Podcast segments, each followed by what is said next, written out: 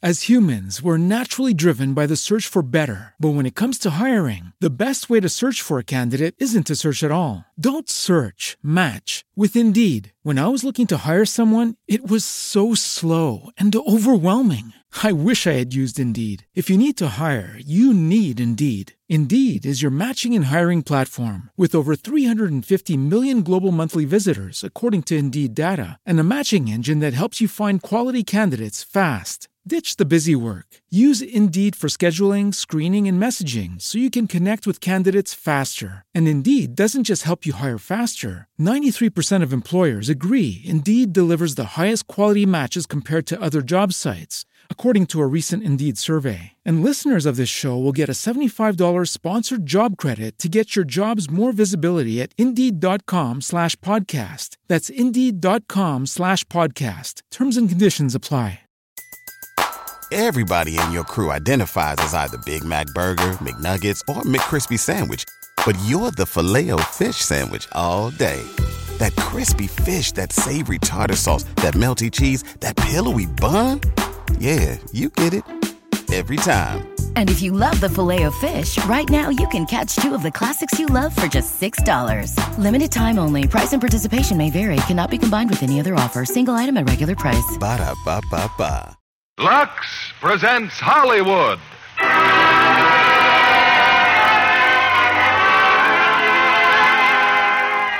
Lever Brothers Company, the makers of Lux Flakes, bring you the Lux Radio Theater.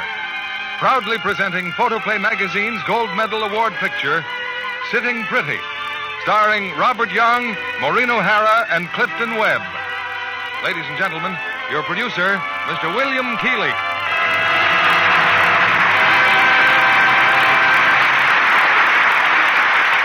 Greetings from Hollywood, ladies and gentlemen. This is the big night of the season in the Lux Radio Theater because tonight we present the picture that you, the moviegoers of America, have chosen as the one you liked best in 1948. It's that delightful comedy, Sitting Pretty, selected by you in a nationwide poll for Photoplay magazine. Our stars are Maureen O'Hara, Clifton Webb, and Robert Young, the original cast, which made the picture a hit for 20th Century Fox. After tonight's performance, Sitting Pretty will receive Photoplay Magazine's coveted Gold Medal Award, one of Hollywood's highest honors. We had an idea some time ago that Sitting Pretty might win this award because every mail has brought requests for it. These letters told us what you thought of Lux Flakes, too. And I'm sure that if we could take a poll of housewives, their gold medal award would go to Lux Flakes. Here's the curtain going up for Act One of Sitting Pretty, starring Clifton Webb as Lynn Belvedere, Robert Young as Harry, and Maureen O'Hara as Tacy.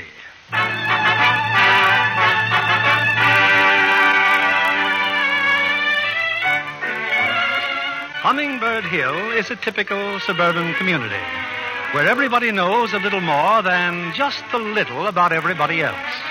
For example, the neighbors all know that the Harry King's housekeeper simply up and quit today, leaving that nice Mrs. King with that big house, those three noisy children, and that terrible dog to take care of all by herself.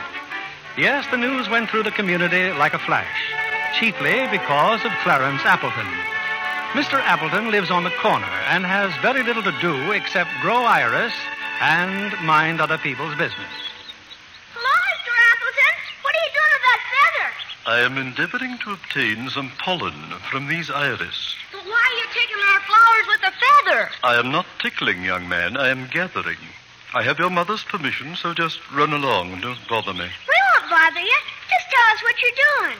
Have you boys ever watched a bumblebee flitting from flower to flower? Sure. Well, I'm doing just what the bumblebee does. Wow. Can you sting, too? Oh, run away and play.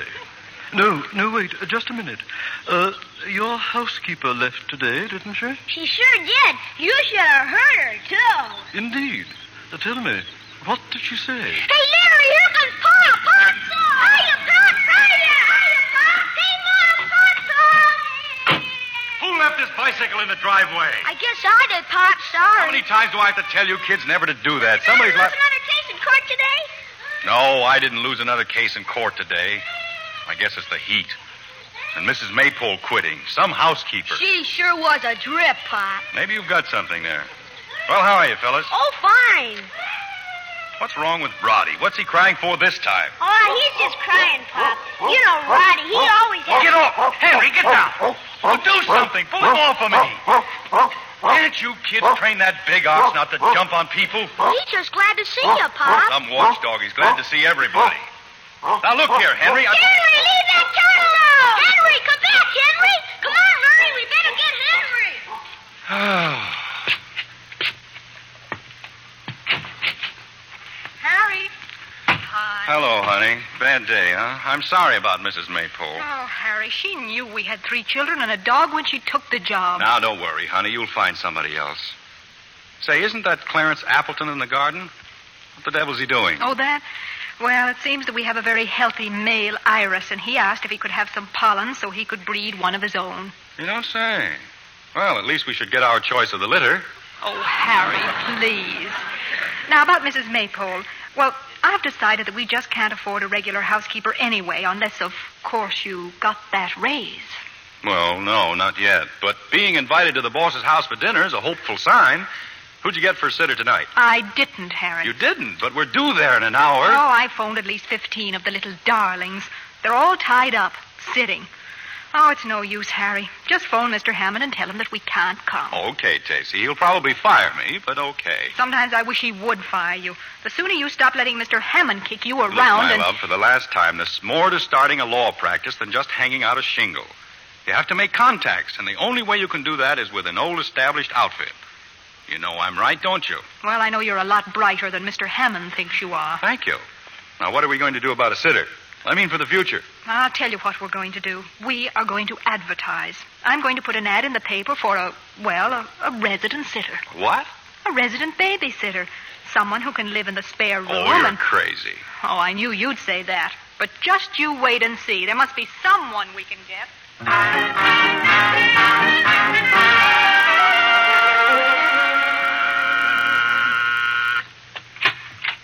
Mrs. King? Uh, Mrs. Harry King. Uh, Yes.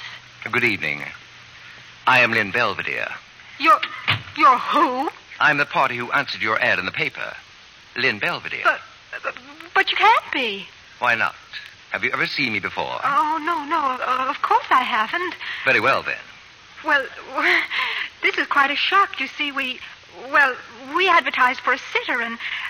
Well, naturally, thought we thought you were a woman. In your letter, Your you said- advertisement, madam, of which I have a copy, makes no mention of sex. Possibly not, but it was certainly implied. I I need someone to help with the housework and sit with my children. Mrs. King, I happen to dislike all children intensely.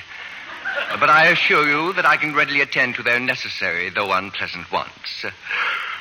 Uh, sorry. I've just had a long and very trying journey in the day coach. Uh, may I see my room? Your room? But but my husband isn't home yet. Uh, that, if I may say so, is a matter of complete indifference to me. I take it you are not retaining my services to sit with him.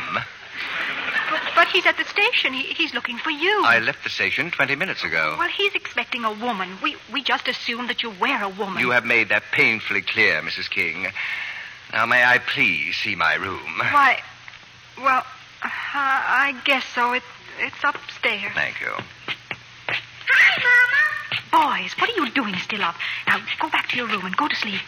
Is he a babysitter? Gee whiz. Oh, um, uh, these are my sons, Mr. Belvedere, Larry and Tony.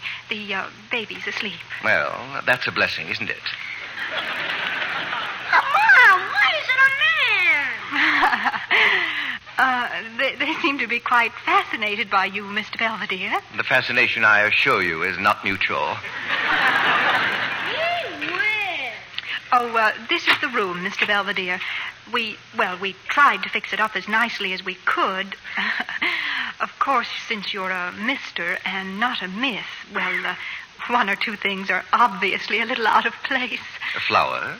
Yes, I, I cut them myself this I'll afternoon. just drop them here in the wastebasket. Uh, for my work, Mrs. King, I require an atmosphere of spartan simplicity. And may I ask what your profession is? Certainly. I am a genius. Oh. Oh, well, uh, well, good night, Mr. Belvedere. Good night, Mrs. King. Harry! Harry, is that you? You and your cockeyed classified ad. She never even got off the train. Well, darling. oh,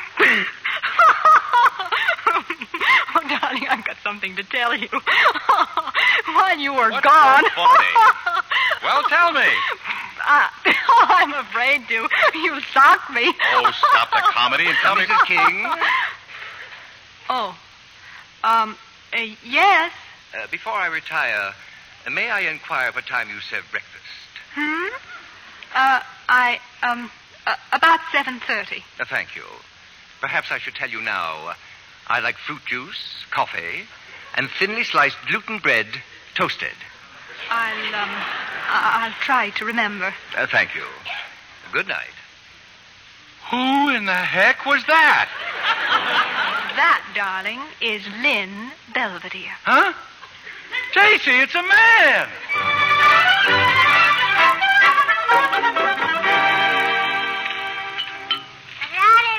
Harry. Harry, must you read your paper at the breakfast table? Huh? I always read paper at breakfast. Roddy, eat your cereal. Harry, please. What are we going to do about Mr. Belvedere? Very simple. As soon as he deigns to join us at breakfast, I'm going to kick him out. Right on his ear. Gee whiz, Pop. I think Mr. Belvedere's kind of cute. Me, too. Besides, he says he's a genius. Well, I don't think he's cute, and genius or no genius, I'm going to see Mr. Belvedere right now. Oh, I'd better go up with you. Now, you boys stay right where you are and finish breakfast. Oh, uh, and help the baby with his Okay, cereal. Mom. Hiya, Robbie. How you doing with the cereal? He's grabbing a spoon, Larry. You better watch out. Oh, you wouldn't throw cereal at me, would you, Roddy? Why, that's baby stuff throwing cereal at a boat. I warned you, Larry. I warned you. Roddy. Oh, gee whiz. Right in my hair. Mr. Belvedere, kindly open your door. Not a Mr. sound. Belvedere. Not a sound, Harry. He- He's probably still asleep. Well, we'll soon find out. Good morning. Oh, Harry, look. He's standing on his head. Good morning. You you are standing on your head, aren't you? I am. Oh, oh, we're sorry to dash in on you like this, Mr. Belvedere, but we did knock. I don't doubt it, Mrs. King. When I practice my yoga, I'm completely out of this world. I take it breakfast is ready. Now look here, you. When I talk to somebody, I want to look him in the eye, not in the foot. well, say something. It's no use, dear. He's out of this world. He told you so. Come on, Harry. That's so silly. I never heard of such a thing. Standing on his head of all. I thought he put that in a store. Here's your coffee, Mr. Belvedere. Thank you. The back. Oh, Roddy, no. Now put down that spoon. The back. Roddy, all over Mr. Belvedere's sleeve. Don't do that, little boy. Now, uh, look here, Belvedere. A joke is a joke, but this can't go on. Kindly be more precise, Mr. King.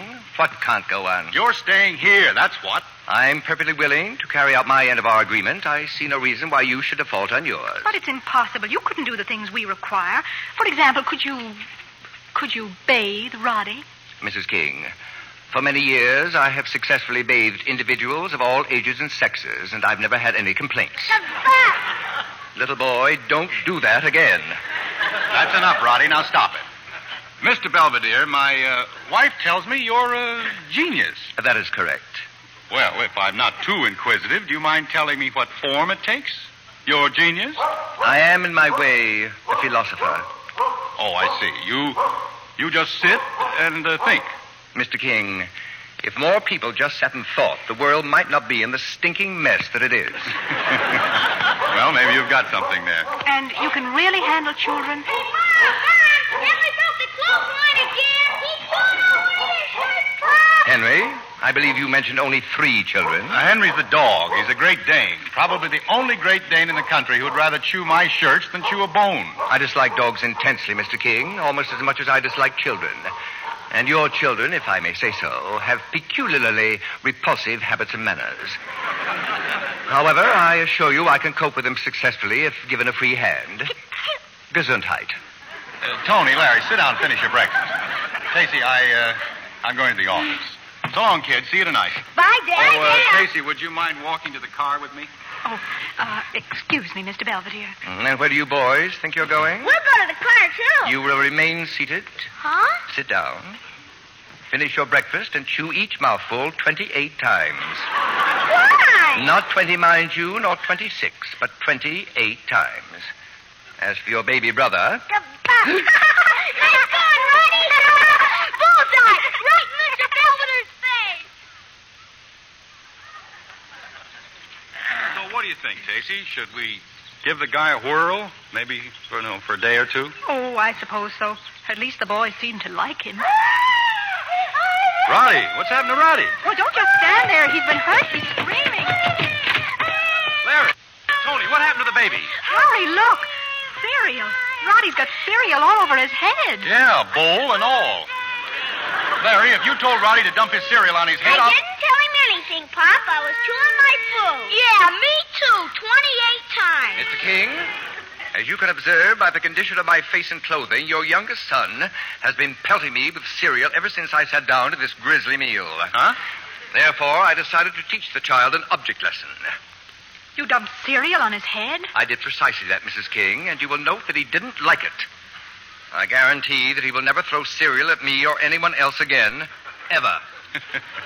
Mr. Belvedere, consider yourself hired. He's done that to me, too.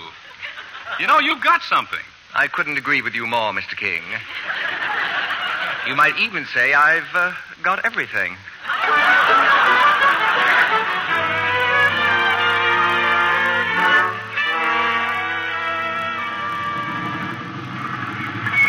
Hiya, fellas. Hiya, Pop. Hey, look at us.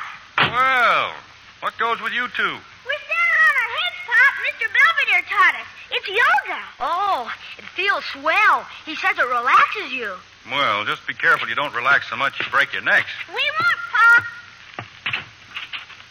Hi, baby. Everything under control? Hello, darling. Oh, Harry, he's terrific. He's got the kids out there standing on their heads. And they love him. They've been as good as gold all day. They what? He gave Roddy a bath, and there wasn't a peep out of him. Well, I'll be. Hey, the dog. What's the matter with Henry? Is he sick? No, darling. But he must be. Look, he just walked in, lay down. Casey, that's the first time I've ever seen Henry walk. And every other time he's just galloped. He's not barking. No, darling. It seems that Mr. Belvedere used to be a dog trainer or something. Huh? And he had a long talk with Henry this morning. Henry's been quiet as a mouse ever since. Isn't it wonderful? It's incredible.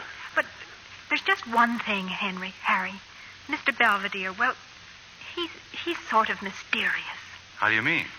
Well, he locks himself in his room. I went up and listened, but I couldn't hear a sound. What do you suppose he does up there? He's so quiet. Well, maybe he stands on his head. That doesn't make much noise. Oh, Is he up there now? oh no, he's out taking a walk. Then why are we whispering? Oh, I forgot.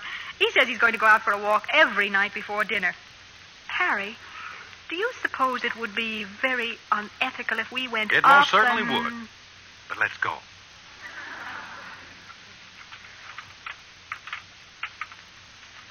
But I know it's the right key, Harry. Funny it doesn't work. Well, if it's the right key, it's got to work. Here, let me do it. You're wasting your Oh. time, Mr. King. Oh, uh, hello. Good evening. Knowing human nature as I do, I suspected that you might try to snoop. This is a new lock on the door. But, but it can't be. I, I didn't order a locksmith. There was no occasion to, Mrs. King. I am an expert locksmith. And now, if you'll excuse me, I will see you both later at dinner. oh, oh uh, Harry, will you, um... well, you'd better tell the boys to come in and wash. That won't be necessary, Mr. King.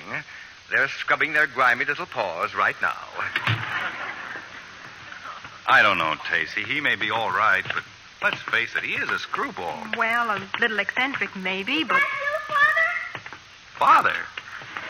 Since when am I father? Pardon me, sir, but I wish you'd see if Tony and I are good and clean. Are we, Father? Mr. Belvedere says that cleanliness is next to godliness. Well, dear, need I say more? I guess he stays, Tacy.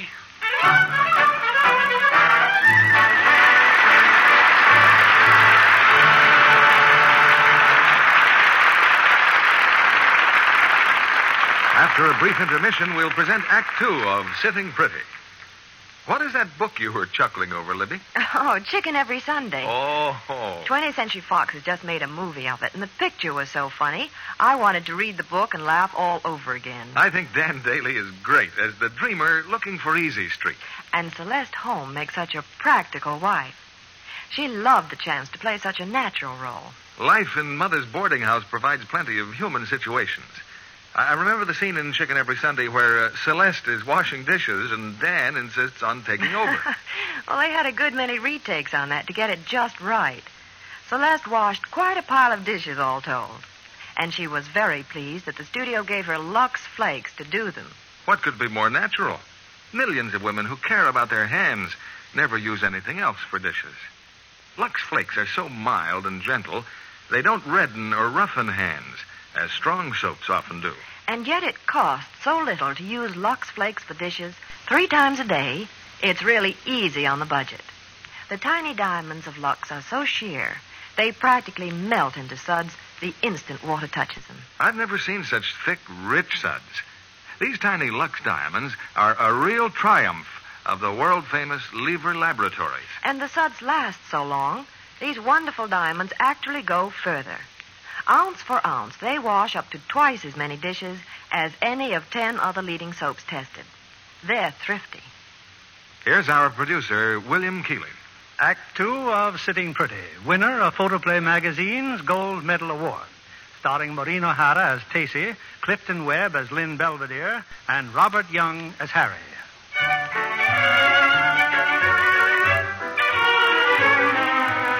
Well, you just wouldn't recognize the King household anymore.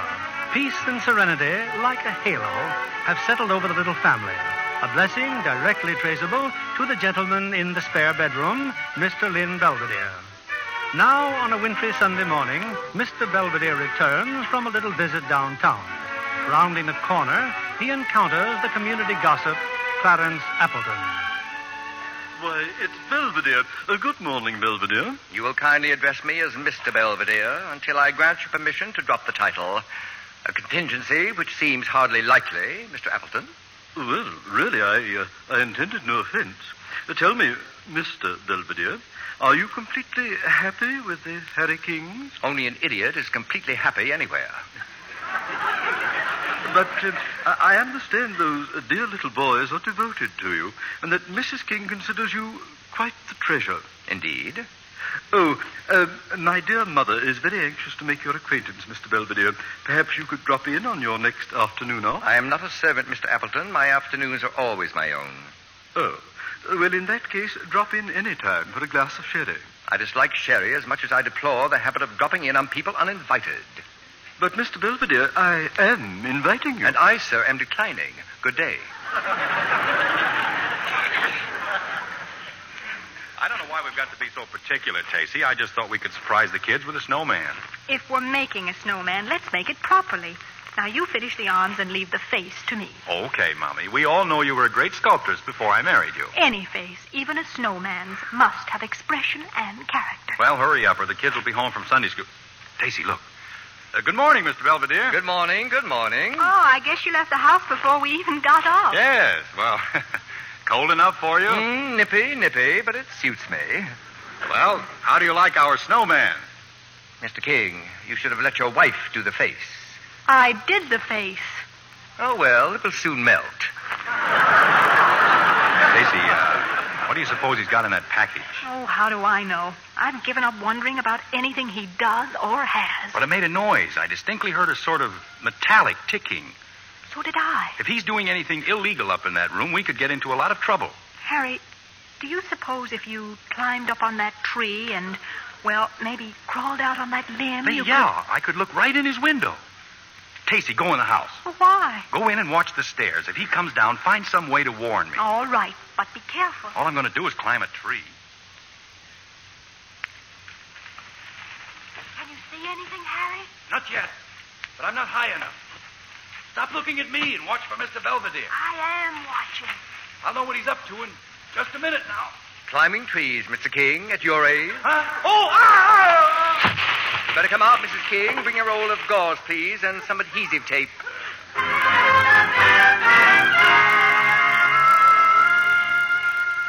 Ow, ooh, take it easy, will you? That's my wrist. Trying to keep still. You're lucky that no bones were broken. I must say that's a very professional bandage, Mr. Belvedere. There aren't many people who could do that. That's substantially what General Pershing told me during the First World War. You were a doctor, too? A bone specialist. Oh, no.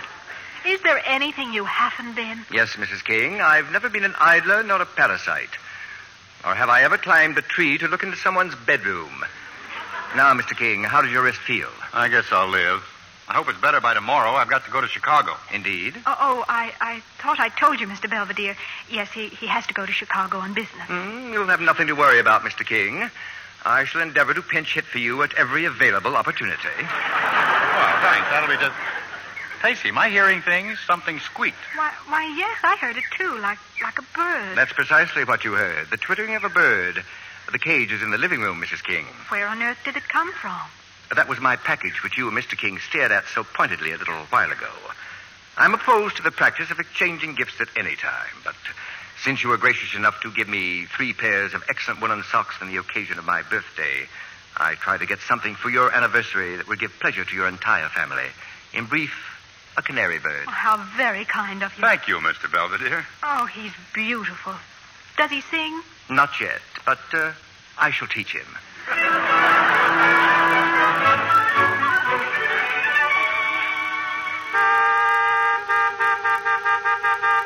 Hey, Casey, go out and tell Bill to lay off that horn, will you? But, darling, you've got to catch a train, and if Bill and Edna are driving you to the station, you Nobody's better- driving me to the station. I've just decided I'm not going to Chicago. Well, Why not? I can't go. I can't leave you here alone with Belvedere. Alone with. Are you out of your mind? Well, you seem to find him very attractive, Casey. I find the Grand Canyon attractive, too, but that doesn't mean that I'm in love with it. You're mad about him. Oh, I am insane with passion. Now, look, Casey, I, I'm not suggesting that you and Belvedere will carry on while I'm gone, but. uh, oh, that's darn white of you. But you know how gossip starts, and, well, I just Look, thought. would you feel any better if I slept at Edna's house while you're gone? Well, yes. Yes, I would, definitely. The kids won't like it. Well, I'll break it to them gently when they get home from school. You, uh, sure you don't mind? Certainly I'll mind. But every night I'll go over to Edna's and Bill's. Now pick up your bags, darling, and beat it. Do you want to get a kiss? No. I'm a one man woman, and my heart belongs to Belvedere. Oh, for heaven's sake. I'm coming, Bill. So long, honey. Mm, Hmm, you should be very gratified, Mrs. King. Oh, oh, Mr. Belvedere. If you'll permit the observation, I believe your husband was actually jealous in his sophomoric fashion. Mr. Belvedere, don't you consider eavesdropping a bit unethical? Unethical, but uh, fascinating. I particularly enjoyed your comparing me to the Grand Canyon. now, there's rugged grandeur. You'll pardon me, Mrs. King. It's, it's time I gave Roddy his bath.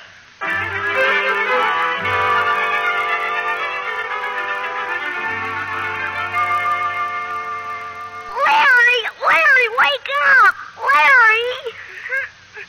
What's the matter, Tony? Larry, I'm sick. My stomach hurts. Hmm. Go back to sleep and you'll feel better. I can't. It hurts. Tell Mom. How can I tell Mom? You know she's sleeping on Aunt Edna. I want my Mom. Will you pipe down, Tony? You'll wake Mr. Belvedere and Roddy. I don't care. Look, Tony, I know. Why don't you down your head the way Mr. Belvedere taught it? I already tried, but I only threw up. okay, okay, Tony. I'll wake Mr. Belvedere, but I'm warning you, he won't like it. Kindly stop moaning, Tony. You requested your mother's presence, and I've already telephoned for her. She'll be here in a moment, and I've. Larry, put that bottle down. Tony said he wanted to drink, Mr. Belvedere? A drink of gin? Can't you read, young man? The label on that bottle clearly says distilled London dry gin. Oh, oh, that. It really isn't gin, Mr. Belvedere.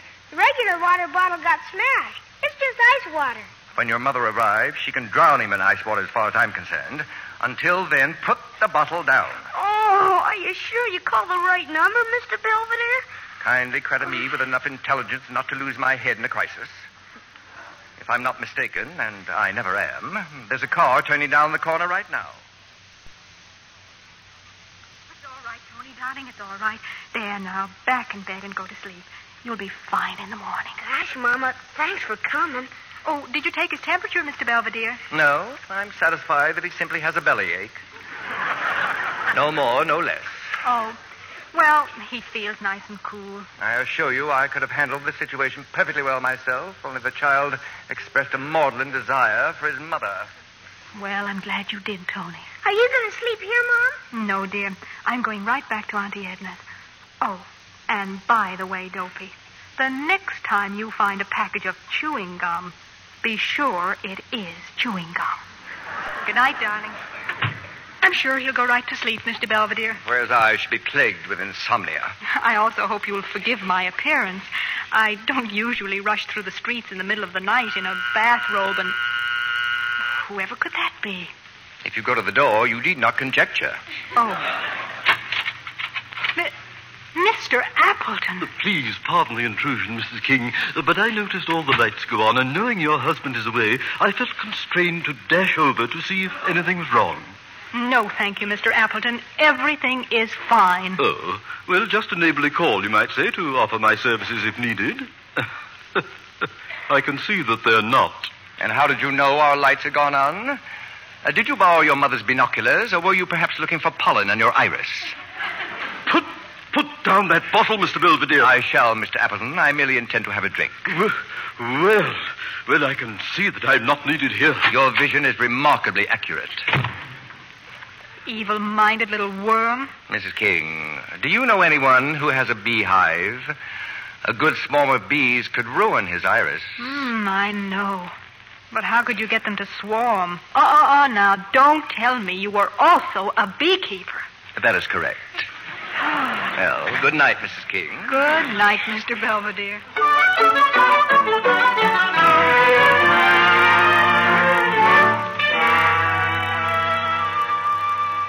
Well, I simply had to tell you, Horatio. As Harry King's employer, as the man he works for, you simply Well, must... go on, Clarence. What else? Isn't that enough? There I was, calling on an errand of mercy. Belvedere in his pajamas and Tacey King in, in a negligee, cavorting about and guzzling gin. This is awful. The wife of my own employee. Well, I'm sending for Harry King at once. Oh, I, uh, I don't suppose you let this get around, Clarence. You haven't told anyone else. Well, uh, hardly anyone, Horatio. Drunk. Three o'clock in the morning. Miss Adams, take a telegram to Harry King.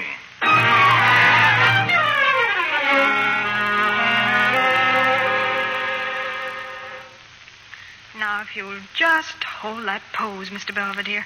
Oh, you're not getting bored, are you, Edna? Bored. I'm having a wonderful time, but I do have to run along. You may not have known it, Mr. Belvedere, but Tacey used to be quite a sculptress. Hmm, it's possible. And I think it's very sweet of you to pose like this and give her a chance to practice. My motives, Mrs. Philby, are not entirely unselfish. Someday they will need a bust of me in the Hall of Fame.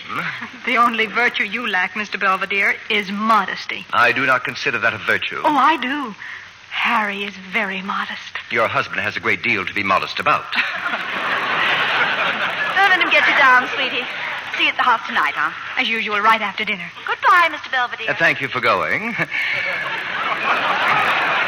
now perhaps we can get something accomplished. I doubt it. It's your jaw, Mr. Belvedere. Your jaw, it, oh, it just isn't right. My jaw is perfect. Come here and I'll demonstrate. Now, if you if you place your fingertips at the base of my jaw, Like, like this? a little higher. That's it. There we are. Now, feel how the orbicularis oris operates. Now, over here, at the jawbone. Well, can't you feel it? Oh, yes, yes. Well, well, this is a cozy little scene. Harry! Why, darling, what a wonderful surprise. I didn't expect you till Thursday. Pretty obvious you didn't. Would you mind telling me just what you two were doing? I was permitting your wife to massage my larynx.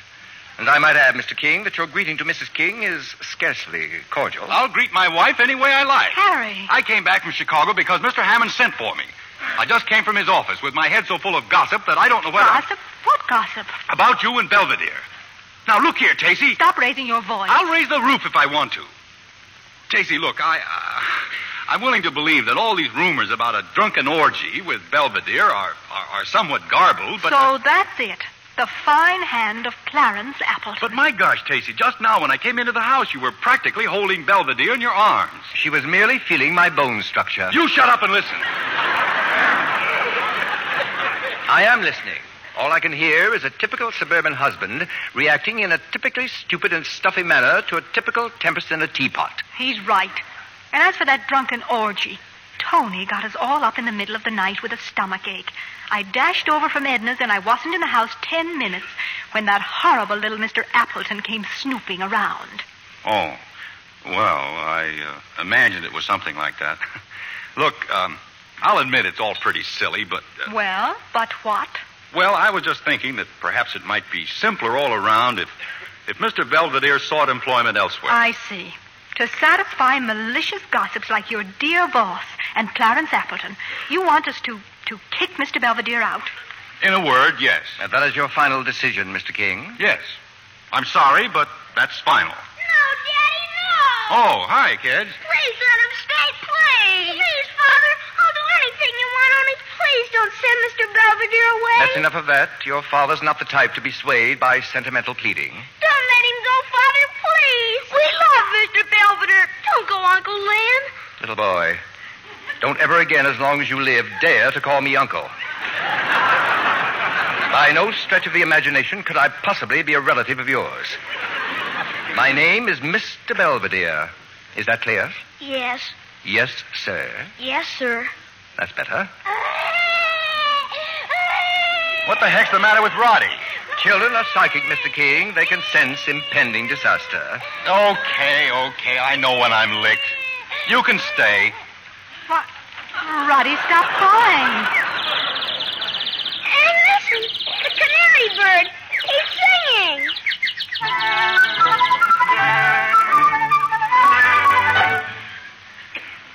You uh, sent for me, Mr. Hammond? Yes, Harry, I did. Sit down, Harry. Sit down. Harry, how long is it since you returned from Chicago? Oh, about a month, Mr. Hammond. A month.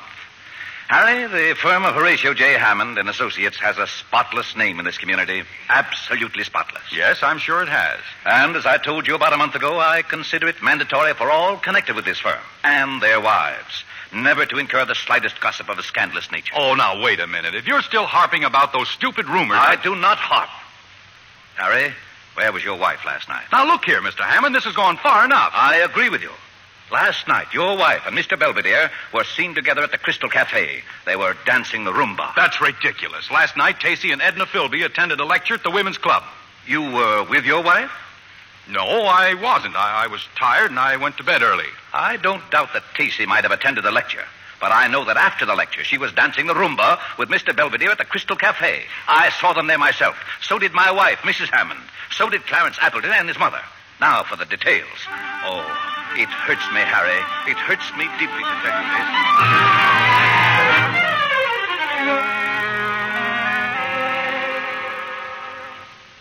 Harry, we're in the kitchen, darling. Mr. Belvedere is make making the most delicious salad. I'm glad he's here. What I've got to say is for both of you. Tacey, why didn't you tell me you were out dancing with this man last night? Now, what have you heard? Answer my question. Why didn't you tell me? Well, I tried to tell you when I got home, but you were so sleepy and disagreeable you wouldn't listen. Then, then, then why didn't you tell me this morning at breakfast? I can be sleepy and disagreeable, too. Mr. King, our meeting last night was purely coincidental, but uh, most enjoyable. Then you admit it. Certainly. Moreover, he roombas like a saint. I don't care if he dances like Arthur Murray. You may be interested to know, Mr. King, I taught Arthur Murray. Now look, Pinky. Your conduct is making me the laughing stock of Hummingbird Hill. Why, Mr. Hammond said, Stop shredding that lettuce. Life must go on, Mr. King. Well, it's not going on with you in this house. Harry, I think you'd better pull yourself together. After the lecture last night, Edna and I went to the Crystal Cafe for a cup of coffee. It just happened that Mr. Belvedere was there. Go on, Tacy. He was kind enough to dance with me. Then we each had a cocktail. We went Dutch, Mr. King. I have neither the means nor the presumption to buy cocktails for other men's wives. So suppose you apologize to both of us now for this absurd... Apologize? I should apologize because of your indiscretions? Very well, Harry. Until you come to your senses and stop letting Mr. Hammond run our lives, I'm going to take Roddy and go home to Mother. Go right ahead. It's perfectly all right with me. Oh, Harry. It would be difficult to tell which of you is behaving more foolishly, but uh, I think you have a slight edge, Mr. King. You keep out of this. well, I thought you were going home to Mother. Very well, if that's the way you feel about it. Satisfied, Mr. Belvedere? You've just smashed my home. Stupidity never gives me satisfaction, Mr. King. Your wife is right. You owe her an abject apology. I've half a mind to punch you right on the nose. It takes half a mind to resort to such measures. Why, you, you. Oh, my hand, my hand. I Oh. believe you've sniffed at the door, Mr. King. I neglected to tell you that in my youth I was quite expert in the art of fisticuffs. Get out of here. Yes, Mr. King, yes. I think perhaps it's time I left.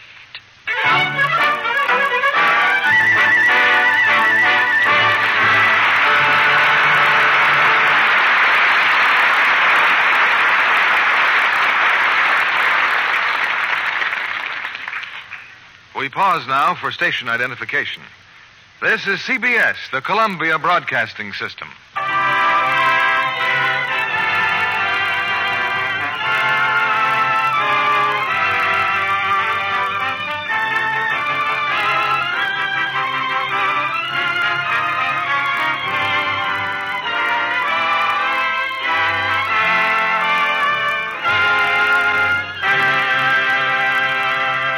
Before we bring you Act Three of Sitting Pretty, I'd like to have you meet our special guest, Helen Westcott, an ambitious young player who spends her free time as well as her working hours on the 20th Century Fox lot. How about that, Helen? I just can't keep away, Mr. Keeley. I get a real thrill out of watching the stars work. Then, if you saw A Letter to Three Wives being filmed, you had a chance to watch three stars at once. Yes, I did. Linda Darnell is wonderful, the perfect glamour girl. And I think Anne Southern is absolutely right for a smart, successful career wife. Jean Crane has the most sympathetic role, perhaps, as a young wife who doesn't know how to live up to the country club crowd. It was exciting watching those big country club dad scenes in A Letter to Three Wives, but they worked on them so long I felt sorry for Jean. She said her nylon stood up better than she did under the strain of so much dancing. I'm sure Lux Flakes had something to do with that, Helen. Oh, you're right, Mr. Kennedy. The wardrobe girl told me it's a rule of the studio always to use Lux Flakes for stockings, just as they do for everything washable. These tiny diamonds of Lux are a real economy. Scores of strain tests on all kinds of stockings prove it. Washing stockings with strong soap or rubbing with cake soap make runs come quickly. But with Lux Flakes, even sheer nylons last twice as long. I do believe that's true, Mr. Kennedy. I'm devoted to Lux Flakes myself. Well, then you've probably noticed how much faster these tiny diamonds of Lux dissolve. They bubble up into suds the instant water touches them. Make richer suds, too, that last and last. They're such perfect care for stockings, it's no wonder 90% of the makers of stockings recommend these tiny diamonds of Lux. Thank you for coming tonight, Helen Westcott. Thank you. Back now to our producer, William Keeley. The curtain rises on the third act of Sitting Pretty. The Photoplay Magazine Gold Medal Award winner, starring Clifton Webb as Lynn Belvedere, Robert Young as Harry, and Maureen O'Hara as Stacy.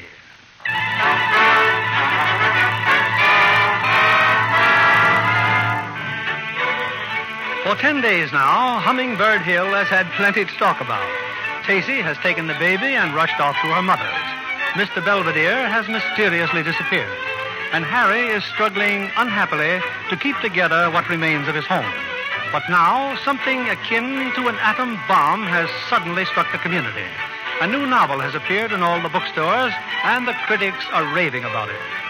Unknown author writes brilliant satire of life in the suburbs. Sensational new novel hailed as best in years. First and second printing sold out. Entire country clamoring for copies. And what has this book to do with Hummingbird Hill? Plenty. It's all about Hummingbird Hill and the people who live there. And the author, of course, is none other than Lynn Belvedere. For certain readers, the novel holds a particular and dismaying interest. People like Clarence Appleton. Mother, Mother, have you read the second chapter? It's all about me and about you, too. Do you see what he calls us? He calls. Mother, Mother, speak to me. It's Clarence. It's your boy, Clarence. Mother, Mother! And then there are others like Horatio J. Hammond. It's slander, that's what it is. Get Harry King in here right away. Bring me every book we have on libel laws. Why, I'll sue to the highest court in the country. The whole town will sue. He's made fools of every one of us.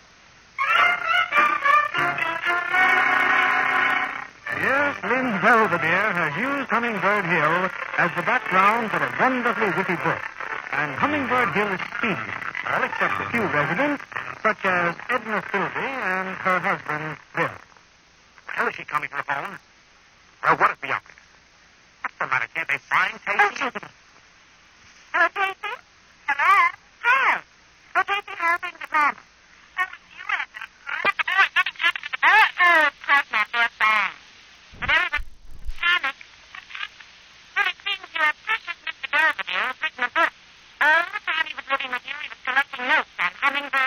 You knew that's what he was doing? Oh, no, no. I, I mean, I've seen the advertisements for the book, but it's all sold out here in Fort Wayne.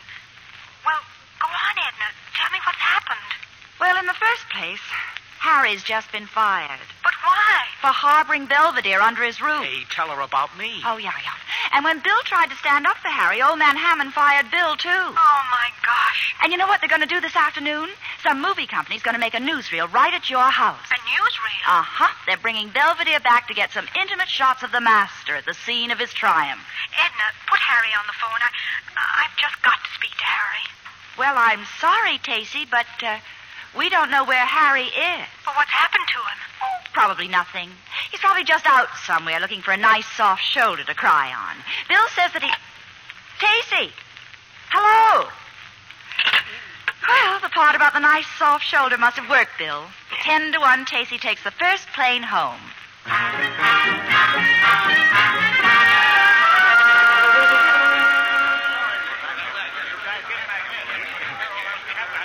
What's the matter with you policemen? We're trying to make a newsreel in this house.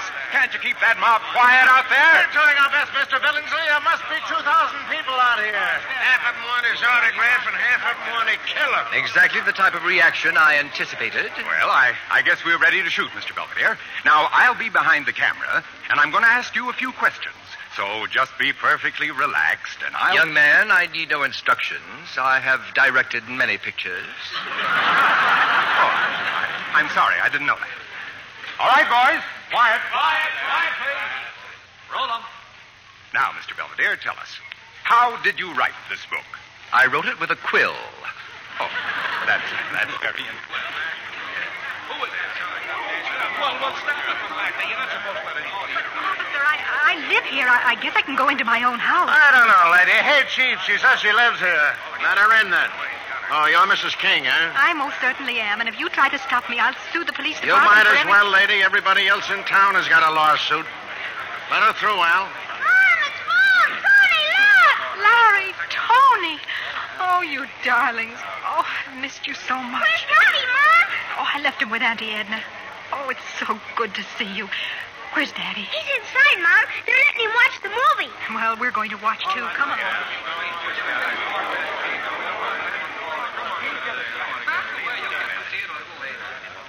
Mr. Belvedere, critics throughout the country have unanimously hailed your novel as a masterpiece of sheer genius. That is correct. Well, uh, how do you feel about it? I feel they were quite conservative. Quiet over there. We're trying. Cut, cut. That must be Mrs. King. It certainly is. Oh, Casey. Gosh, I'm glad to see you. Oh, I had to come back, darling. I came the minute I heard you were in trouble. Don't worry. It'll all work out all right. I. I've been such a dope, Casey. You have indeed. But there's no need to be emotional, Mrs. King. He won't starve. Mr. Belvedere, I don't quite know whether to congratulate you or to. to. Strike me with a baseball bat. Well, yes. It's a moot point. Mr. Belvedere, please, we haven't finished shooting. You are mistaken, young man. We have. Now, run along and take your little helpers with you. Edna, is that you? Oh, Well, come on in. Roddy wants his mama, Tacy. I'm sorry, but I thought I'd better bring him over. Come on upstairs, Edna. Let's get out of this shambles. Yeah, go ahead, dear. I'll be up as soon as I get rid of this gang. Look, fellas, enough's enough. Get all these people and cameras out of here, will you? Okay, boys, wrap it up. Just one of the penalties of fame, Mr. King. Well, I'm not famous. You will be. My book has made you immortal. Hey, you, you can't go in there. I am Horatio J. Hammond, and I'll go anywhere I please. Where is this Belvedere person? Oh, oh, there you are. Don't you take your hat off when you crash somebody's house? Don't you talk to me like I'll that. talk to you any way I like. You fired me, remember? Take off your hat. All right, it's off.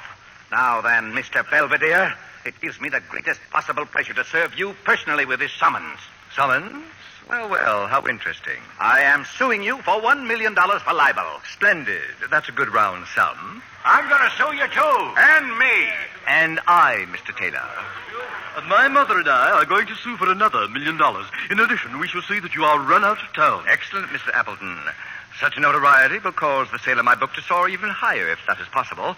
Mr. King, Mr. Philby, would you two young men be interested in acting as my attorneys in these threatened suits? Are you serious? Mr. King, I never jest about a million dollars. Money is the root of all evil, and I have the greatest possible respect for it. Okay, Mr. Belvedere. We'll be very happy to defend you. I'll say we will. The law firm of Philby and King will be open tomorrow morning. And they'll have their work cut out for them because we intend to sue not only you, but everybody who supplied you with this libelous information. Excellent idea, Mr. Hammond. You should always go to the source. I intend to. Has it occurred to any of you gentlemen who that source might be? Who is the person who knows all about everyone in Hummingbird Hill? Who is the one that for years has made a repulsive habit of snooping and gossiping about his neighbors? Who is it among us, for example, who knows all our little peccadillos with girls in florist shops? The girl was merely delivering flowers to that motel. And they were not orange blossoms, Mr. Taylor, were they?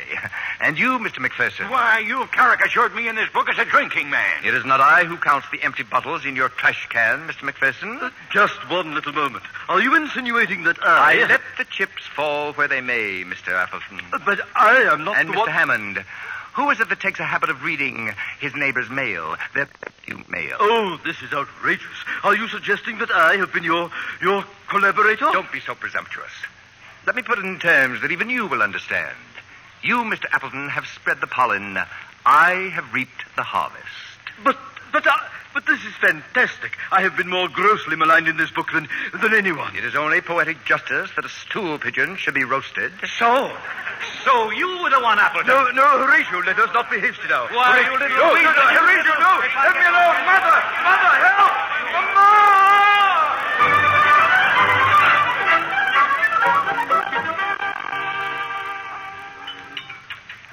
More toast, Harry? Coffee? Thanks, Stacy. Hey, take a look at this. They've got Clarence Appleton's picture in the paper. Boy, what a shiner. I bet it nearly killed him when Mr. Hammond went over and trampled down his iris bed. Well, uh, how would you like to go celebrating tonight? hmm, love to. Would you care to take me dancing? Dancing. Remember, I uh, don't dance as well as Mr. Belvedere. No, dear, but you're much prettier. Uh oh. Wait a minute. We can't go anywhere. Who'll sit with the kids? I will.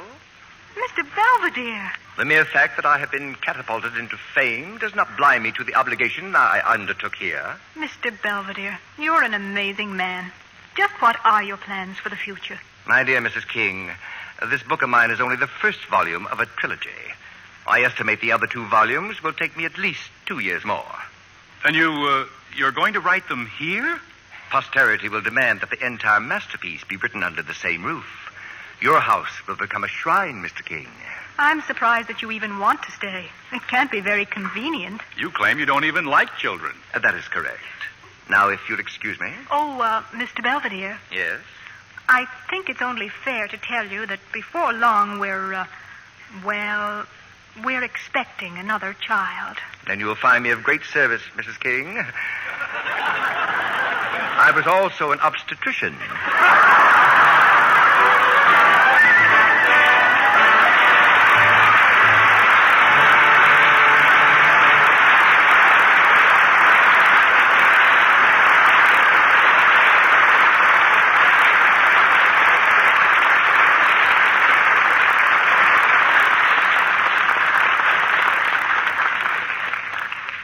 All Our stars will return for their curtain calls in a moment.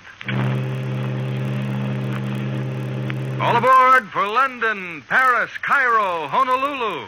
But hurry, it's the chance of a lifetime. Don't miss the boat in Lever's sensational $50,000 travel contest. You may win the most wonderful vacation you'll ever have in your life. Just imagine. First prize is a round the world tour for two. All travel expenses paid, plus $1,000 pocket money and $700 for new clothes. Or you can have $10,000 in cash. And that's not all. Fifteen wonderful second prizes, too. Each an all travel expense trip to Europe, or $2,500 in cash. Besides all that, there are 400 additional cash prizes, each a crisp new $10 bill. If you win the first prize, you travel in luxury for 101 days. The best accommodations everywhere. All trips are arranged by Thomas Cook and Son, world famous travel agents. Get in on this exciting contest tonight. Here's all you do just finish this statement in 25 words or less. I like the large size box of Lux Flakes because. Send each entry with a box top from the large size Lux Flakes to Lever Tour the World Contest, Box 1, New York 8, New York. Follow complete rules on the entry blank you can get at your store. Get your entry in this week, sure. This is our last announcement on the Lux Radio Theater. Mail entry to Lever Tour of the World Contest, Box 1, New York 8, New York. Only residents of continental United States, Alaska, and Hawaii are eligible. We return you now to William Keeley. We know now why Sitting Pretty was picked as the favorite film of the year. And here are three of the reasons Robert Young, Maureen O'Hara, and Clifton West.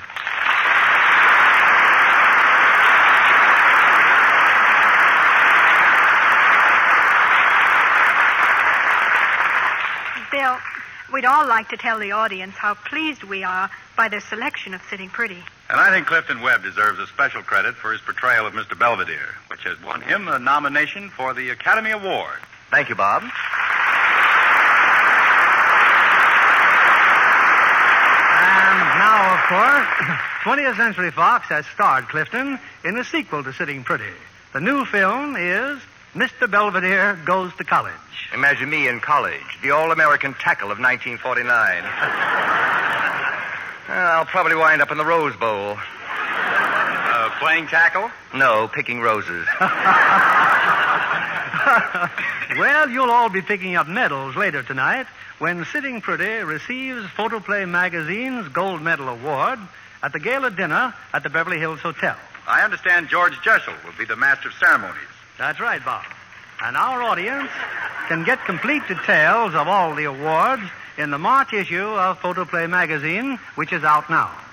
I was very pleased to learn that The Street with No Name has been selected as one of the ten most popular pictures of the year.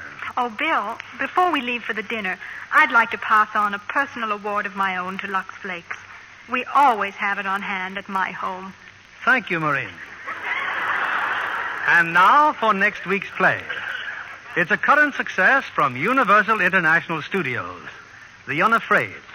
And we'll have the original stars of the picture Joan Fontaine and Burt Lancaster.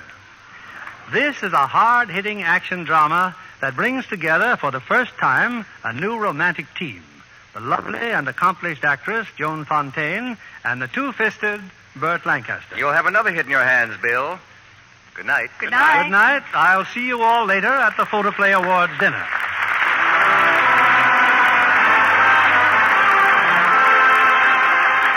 Lever Brothers Company, the makers of Lux Flakes, join me in inviting you to be with us again next Monday evening when the Lux Radio Theater presents Joan Fontaine and Burt Lancaster in The Unafraid. This is William Keeley saying good night to you from Hollywood.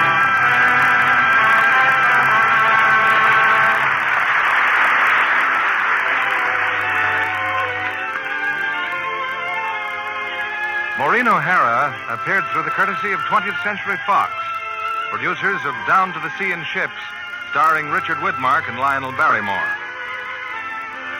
Heard in tonight's cast were Gail Gordon as Appleton, Ed Begley as Hammond, Francis Robinson as Edna, and Donald Randolph, Johnny McGovern, Jeffrey Silver, Eddie Marr, Bill Johnstone, Ken Christie, Bob Griffin, Cliff Clark, George Neese, Leon Ledoux, and David Light. Our play was adapted by S.H. Barnett, and our music was directed by Louis Silvers. This program has come to you with the good wishes of the makers of Lux Flakes, the safe, gentle care recommended 33 to 1 by makers of nice washables. We appreciate your many friendly letters telling us of your own experience with our product, and we value your comments and suggestions on plays you'd like to hear. Be sure to join our coast to coast listening audience every week for the best in dramatic entertainment on the Lux Radio Theater. This is your announcer, John Milton Kennedy, reminding you to join us again next Monday night to hear The Unafraid, starring Joan Fontaine and Burt Lancaster. Stay tuned for My Friend Irma, which follows over these same stations.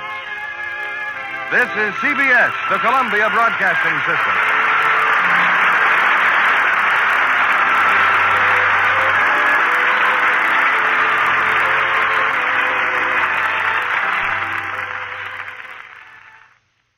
Say goodbye to your credit card rewards. Greedy corporate mega stores, led by Walmart and Target, are pushing for a law in Congress to take away your hard earned cash back and travel points to line their pockets. The Durbin Marshall credit card bill would enact harmful credit card routing mandates that would end credit card rewards as we know it. If you love your credit card rewards, tell your lawmakers hands off my rewards. Tell them to oppose the Durbin Marshall credit card bill.